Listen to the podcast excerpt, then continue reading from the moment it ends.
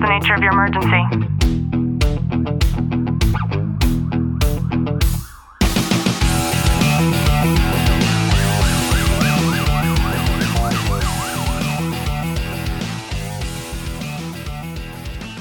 Welcome back to the Tactical Living Podcast. I'm your host, Ashlie Walton, joined once again by nobody because if my husband partakes in today's episode, he might just be called a racist.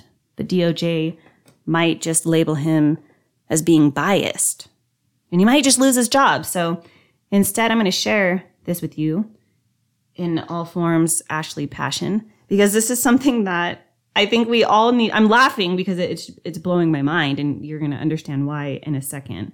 But in today's episode, we're asking ourselves: Are canines racist? So just sit back, relax, and enjoy today's content. Now, I have a story that I want to share before I share what I want to talk to you about today. We used to live in a house next door to my dad, and we had some family friends that were going through a really hard time, and the the gentleman, the guy of the family, he asked us if we would watch their dog. Their dog was a German Shepherd. And so we, of course, we watched him. And so we had a pretty big backyard. And we had had the dog with us for several weeks, probably months even. And after a few weeks of us having this dog, we received a knock on the door from somebody that we didn't recognize. And we also received a, a handwritten letter on our trash can. And long story short, it turned out that it was the brother in law of our neighbor who asked us if we could get rid of the dog because the neighbor, who wasn't even ballsy enough to come and have an adult conversation, said that the dog was racist.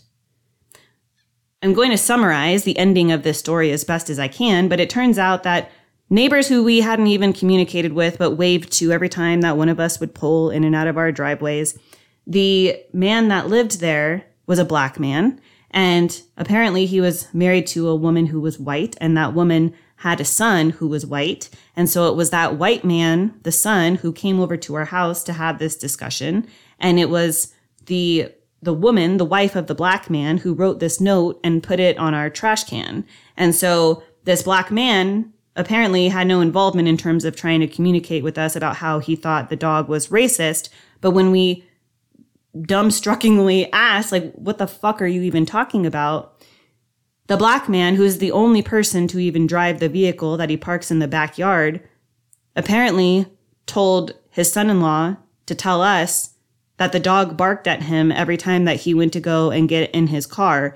And so that meant that the dog was inherently racist because, and I quote you, the son in law said, you know, because dogs are racist.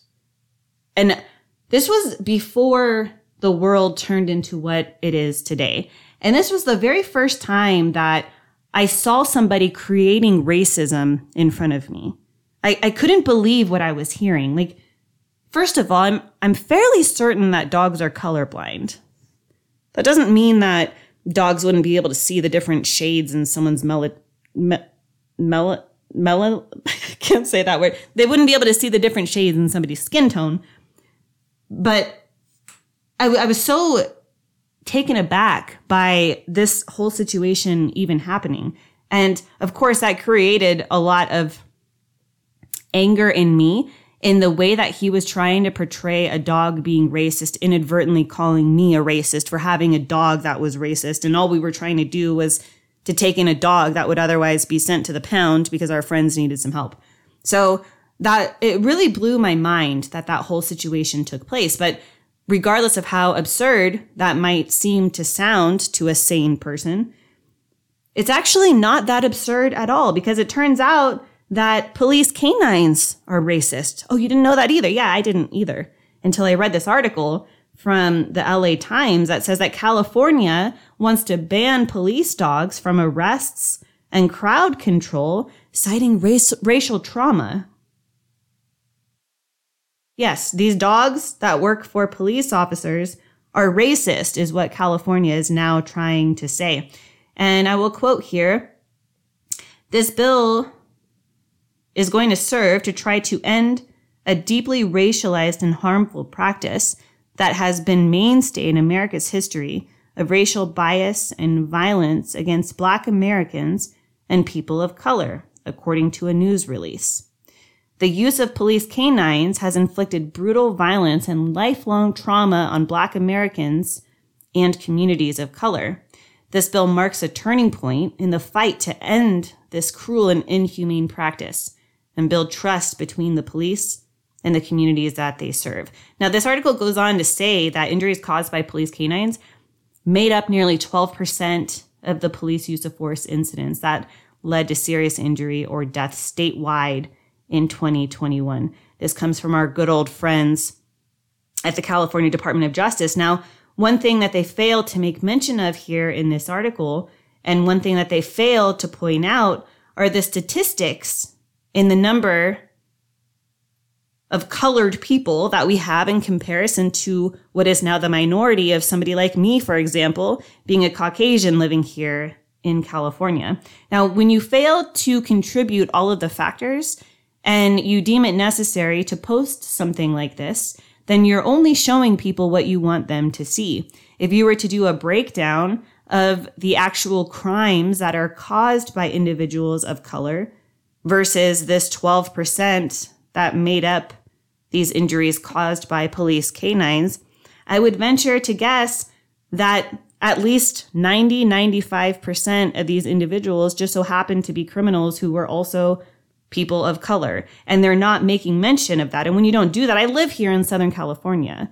I myself have been somebody who has been subject to racial bias because I am white. It is not something that I feel the need to go out and to try to pick it it's something that I deal with myself as I think that everybody should because racism really isn't that big of an issue. That has happened to me one time at a grocery store. We've mentioned it on this show before. And I gave them a big fuck you and that made me feel a lot better and it made them know that there was something wrong with what was happening. And yet we think that racism is something that is so much of an issue to the extent that, and I want to read the headline of this article again, citing racial trauma so now we're causing PTSD in individuals who have been apprehended with the support of a police canine and we're causing them racial trauma. I, I bet you if it hasn't already happened, we're going to see lawsuits start to be created of people who are claiming PTSD because of this racial trauma that was inflicted on them by these racist canines. And another thing that is being failed to be mentioned in this article is the amount of black police officers that we have in California. You know, the only time that I have ever seen color is when idiots like this start to show me color. Never in my life living here in California was I taught color. It was not until my adult life. I'm 35. I'm, I'm trying to think back. It wasn't until I was about 25 to 27 years old that I started to learn about color. And the only reason why I started to learn about color was because idiots like this, these whack jobs that we have up in Congress, have been teaching me about color. And they think that dogs are the issue. They think that trying to say that police officers are racist and trying to say that white Americans who are patriots are racist, that hasn't worked. So now we're going to move along and say that dogs are racist. Like you can't make this shit up. My husband rides a patrol horse. We have two of them in the backyard. I wonder if my horse is also racist. I wonder if the mounted patrol is going to get the boot next because, you know, if dogs are racist, then horses must be racist too. Despite the fact that my horse is black. like, it, it's crazy to me that this is where we're going. And if we don't start to get a grasp on what is happening right now with law enforcement, if we don't start to get a grasp of the way that the federal government is trying to take control of the law enforcement within our states, we're headed into a very, very dangerous territory. We need to get back to the understanding. And I think that that's where a lot of these issues lie. We forget that the states have their own, they're within their own rights to make up their own. You know, we had an episode about how sometimes not all the rules apply to all of us all of the time. And this is a perfect example of that. We need more heroes who are willing to stand up for their states and inadvertently stand up for the nation. And if we don't stand, if we don't start at a micro level, then this is going to continue to perpetuate into some, I, I can't even say that I recognize this country that I live in anymore. How sad is that when I talk to people who have come to this country and have taken pride in becoming American citizens, like my father, for example, who can't even believe that these sorts of things are happening. And yet they still have that level of pride to be an American citizen, but they want everybody to follow the same rules. And it doesn't seem like we're all living in the same world if we're talking about police dogs becoming racist now. Hope you've gotten some value out of today's episode. I hope you share it with a friend. Do me a favor, drop a review, subscribe down below. And as always, know that I'm sending you a long, tight hug from my home to yours.